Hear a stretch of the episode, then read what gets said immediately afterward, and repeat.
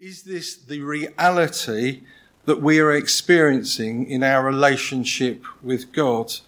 Is He our rock of peace? Is He our anchor all through the storm? Well, I can tell you right now that there are a number of people that this is not their experience. We, like Saul here, face a reality which seems poles apart from the songs that we have sung this morning and our opening passage in Scripture. So, why is that? And how can these words be true? Because they are indeed true. So let's look at our passage this morning for guidance and for a great understanding of our position before God and our relationship with Him. Now, one challenge that we face is that what we have here is a translation. In other words, it's not the original text, but a but collectively spirit led English version of the original Hebrew writings. And before you all reach for stones to stone me, hear me out. Unlike the Old Testament, which was in Greek, and in many cases was from trans, was a translation of either the original copy or very, very close copies to the original. The Old Testament is a copy of a copy, which in turn then has been translated. And when we get our version, both in the NIV and also in the AV, they pull from a number of different sources to get what is the best translation for us. Because if you'd have been sitting there this morning with your New King James Version, or if you'd been sitting there with the AV, you wouldn't have read what you read in the first verse, which was read by Dave. And it's not that Dave is reading incorrectly, he was reading correctly. And I'll give you the example. In the New King James Version, it says, Paul reigned one year, and when he had reigned two years over Israel. So that's that. If you remember, and hopefully you do remember, what was read to you only a few minutes ago, the NIV version reads, Paul was 30 years old when he became king, and he reigned over Israel for 42 years. Now, I've looked at the different people who have been talking about it. I go to my favourite source, which is Gill, and Gill talks about the conflict that there is and the fact that there looks as if there is something missing from the version that was translated into the AV. And he would tend to agree with the translation that we've got in the NIV, even though he was some 300 years before then. So for today, anyway, I will take. Why? What a preamble. I will take for you this morning uh, the NIV. So for this uh, chapter starts with an interesting statement. It's not that Saul was 30 years old when he became king, because that was a fact that we know. But here we have a limit or an end to his reign. Way before his reign has ended. Whilst he is king, a line has been drawn under his time. He was to reign for 40 or 42 years, and then that was it, the end. Our time is marked out. We're not going to live forever. We are all going to die once. I don't know about you, but I don't know when I'm going to die. I could die today. I could die in 30, 40 years.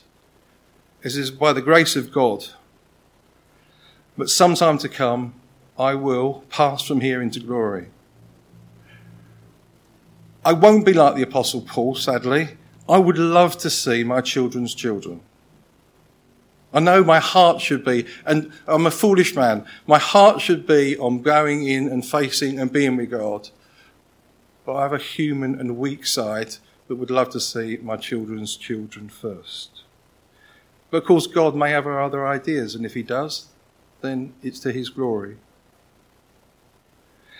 The significance of verse 1 is laid out for us in the following 14 verses. Saul's open ended term as king which is what a king would expect to have a perpetual line where he, when he dies, it goes to his son or to his daughter, and ad infinitum up until the family line ceases. But this was not the case for him. This was not his inheritance. It was going to be ripped out of his hands almost before he had begun. Exactly when this event um, occurred isn't too clear. You could argue from the AV version that it's uh, in the second year of his reign, which would make him 32. Uh, it presents me a bit of a, a, challenge, that one, because we also read that Jonathan leads the army of 1,000 against and causes the first battle that's been recorded here. Now, if Paul, if Saul is only 32 years old, that means that Jonathan would be about 15 leading um, the army. It's plausible that that's the case. I'm not going to argue about it, but it seems to be somewhat unrealistic. So, one thing for sure is that time has passed. We know that um, Samuel has retired and has at least reduced his role from being the judge to the chief priest, from the figurehead of the nation to a spiritual guide to the nation, and Saul is well established as king. And a relatively quiet piece uh, um, of time has occurred. I know there is a battle in chapter uh, 11, but the foe has remained the foe. And the Philistines, all the way through Scripture, have been the foes to Israel, time and time again. And through this story, they're thrust back into the spotlight. Saul chooses 3,000 men. 2,000 of those he takes, and 1,000 Jonathan takes, and the other he sends back home. Jonathan makes the first move and attacks the Philistine outpost as Gibeah, which lays the northern boundary of the kingdom of Judah, which is about five miles south of Ai. Now you may remember Ai, that's where Achan sinned when the children of Israel went in there. The Battle of Jericho, and it was a glorious battle, and then they, they lose the next battle against a very small town, an insignificant town. But it was because of the sin of Ai. So that is where this battle is. It took place um, with Jonathan. So Jonathan strikes the enemy, uh, but this seems to awaken the enemy. And it's a bit like a child going into a zoo and striking a lion, or maybe foolishly hitting a wasp nest. Suddenly, it seems like a good idea at the time, but the response that f- comes out is one which is most terrifying. The Philistines amassed 3,000 chariots, 6,000 charioteers, and an army that it recalls here as numerous as the sand on the seashore. So soon they see the opposing forces and Saul's men start to scatter. The people see it so as the Bible says that their situation was critical. They're outnumbered. They're underprepared. And as you read in verse 16 and 20, which we didn't cover this morning, it appears that they didn't have any weapons, didn't have spears or swords. And also, they appear to lack a technical knowledge. So much has declined since the battle that is recorded in chapter 11. In chapter 11, you see 330,000 men of Israel going in and having a convincing victory over the Ammonites, who were besieging one of their cities. Now Saul chooses 3,000 who appear to be unarmed, as we found in verse 22, and this decline has occurred under his kingship. I wonder if this is a, a, a result of their lack of reliance upon God and a reliance upon man and the arrogance of man, which led to their decline. The response from the people is that they start hiding in places caves, thickets, under rocks, in cisterns, even so much so that some of them fled back over the Jordan, out of the promised land, and into the land where they came from. Not so much of an army now, then. No glorious victory was theirs to be seen, more of an annihilation. Even those who remained, and to credit to them, they did remain, stood there, as it recalls in Scripture, quaking with fear And there they wait, and they wait, and they wait. So, why are they waiting? Some say they waited in response to chapter 10 and verse 8, which reads as follows This is Samuel to uh, Saul. Go down ahead of me to Gilgal, and I will surely come down to you to sacrifice burnt offerings and fellowship offerings, but you must wait seven days until I come to you and tell you what to do. But the problem with that school of thought is that this is chapter this is chapter 8 and verse, verse 8 sorry of chapter 10 and since then Saul has met um, with Samuel at Mizpah. The people of Israel have chosen their king and anointed him. In chapter 11, you've got the battle with the Ammonites. Saul calls the people to go down to Gilgal, and there they meet with Samuel and then he renews the kingship of Saul. So this is very unlikely that what we're talking about here is a reference to that instruction in chapter 10. So, the event in chapter 13 does not follow because of Samuel's instruction in chapter 10 and verse 8, but as an unrecorded instruction to Saul, but it follows the example and pattern laid down in chapter 10 and verse 8. That in seven days he will meet him there. And I'll read it again. Go down ahead of me into Gilgal, and I will surely go down to you to, to sacrifice burnt offerings and fellowship offerings. But you must wait seven days until I come to you and tell you what to, you are to do. So there is a seven step pattern that Saul is supposed to follow. Step one, go down ahead of him. Step two, go to Gilgal. Step three, he will surely come. Step four, Samuel will make burnt offerings. Number two, uh, step five, he will make fellowship offerings as a peace offering. Step six, he must wait until he comes. And step seven, I will then tell you what to do. So, where did Saul go wrong? Well, he failed to follow his instructions. The instructions were clearly laid down, a pattern that Samuel had laid down, given by God, and that he did not wait on God's timing. We will look at that in a few moments. Very importantly, it was not his place as king to make sacrifices. That was Samuel's responsibility. He was the king, Samuel was the chief priest. It wasn't his right at any time to make those sacrifices. So, what should he have done differently? Well, he should have waited. He should not have made the burnt offerings but he should have trusted in God and trusted in Samuel, and he should not have taken things into his own hands. So, what was his response before being challenged by Samuel? Well, he completed the first four steps, so much so that he made the burnt offering but he hadn't made the peace or fellowship offering. And upon seeing Samuel approaching, he then goes out and in the AV it says to bless him. And again, the king's role is not to bless.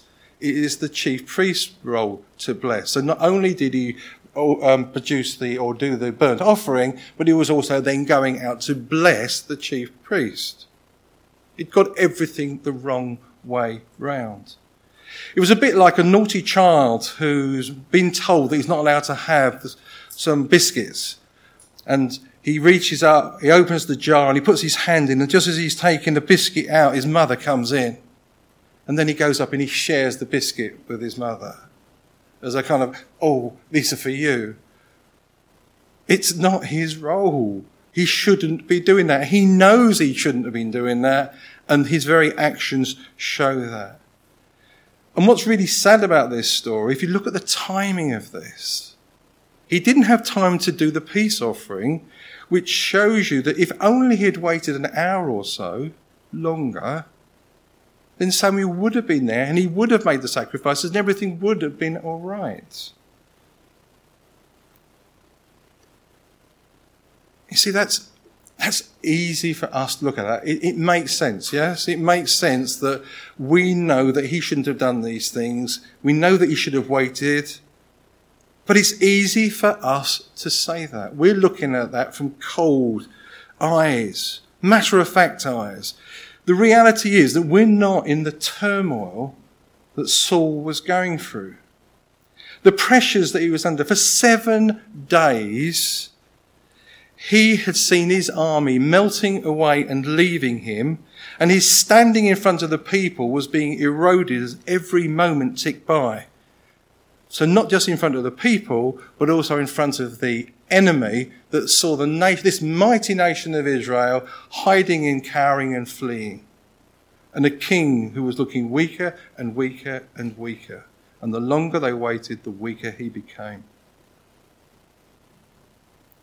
So when you're in this situation, and when you're in this situation, you must have been, as we were talking about this, thought about the times that you've been in these situations. The times when you want God to do something, you believe that God's going to do something, but you pray and you pray and you pray and nothing happens. Time after hour after hour, week after week, month after month, even year after year, you don't get the response back from God. Now, if you look at Noah, for instance, they reckon that Noah there was a gap of about 55 to 75 years from when Noah was told to start building the ark until when the first animals started going in. Think of the ridicule that Noah would have been under by the people in the surrounding area. What is this madman doing building an ark nowhere near the sea? What is he doing? And look at the size of it. What a fool. Year after year after year of ridicule because he did what God wanted him to do. Or what about Moses, who in, around in his 80th year sees the promised land, takes the people out of Israel, uh, out of Egypt, sees the promised land, but because of the sins of the people, initially, they don't go in. And for the next 40 years, he leads the people through the, the wasteland, the wilderness. And it's only as they're about to go in that he is taken into glory. He's taken up to a mountain so he can see the promised land by God, and then he is no more. And what about Isaiah? In a few weeks, we're going to read some amazing pieces of scripture that talk about the birth of the Messiah. They are beautiful words that, that fulfill our hearts and lift us up today. And there are other bits in Isaiah that talk about the Saviour and what he's going to go through. All of this he longed for, as the children of Israel did, 700 years before Jesus came. This is God's time. This is not man's time. So, guidance and waiting on God is not easy, and we are tempted, aren't we, to be impatient, not to see things as God does. And you know it's harder than you think. You know that when you're facing that, it is so hard. It is so hard to trust. It is so hard to wait on Him. It's so hard. But if we do, we will be satisfied. But we will be satisfied in Him and in Him alone. If we do this, then we are complete. And if we don't, then we frustrate the will of God and we make our life so unnecessarily hard as the old song goes, trust and obey, for there's no other way. It's a simple song, but it is so true. And the problem with Saul is he went against clearly laid down principles. You know, if we're tempted to do something which is clearly not in line with scriptural laid down principles for our life, in an attempt to force the will of God, or to force his arm, then there is, without a glimpse of doubt, we are in the wrong and we are sinning. We cannot force God to do anything, and it is not our place to force God's hand. We are called to wait on Him. With God, there are right things and there are wrong things. You know, there is no greyness with God. We like greyness sometimes. God is very, very clear a right and a wrong. There might be, and this is not a word in the Bible, in, in, in a dictionary, there might be delayness, which in fact is God's timing. It doesn't fit in with our view of how things should be, but it fits in perfectly with how God sees things. We are not to force the situation, but to remain waiting and praying and not, without sleeping, but petition. But we are also called to serve, to serve, to serve. And by doing so, bring glory to Him. Christian, first of all, are we waiting but not serving? Have we been given talents that we are not using? Are we part of the body, but not really part of the body? Are we a bit like a dead arm or a lazy eye or a mouth that is remaining silent? Well, I've got news for you. Wake up. Serve God. It is clear. God gave you talents. They're not your talents to use for your purposes, but for His glory. Use them. And to my undeciding and rebelling friends, as I put down here, if you're living a life which is outside of God's will, then for sure you will end up in one place and one place only, and you're guaranteed to end up there. And I'm not gonna, I'm not gonna beat around the bush. You are on a highway to hell. No returning is going to be required there. No narrow road for you. No rocky path, but plain sailing all the way to separation from God forever. However, there is a cost and it has been paid, and that is being paid by Jesus. He has made it clear, He has made it a narrow way. There is only one way, and that's through him. There's a pen just going down there. And the cost to us, contrition, confession, and accepting his free will gift. He has done the hard work. He forgives deeper than you can ever imagine or you believe that you deserve. So wait on God. Put your trust fully in God and obey his ways for you. I commend these words to you.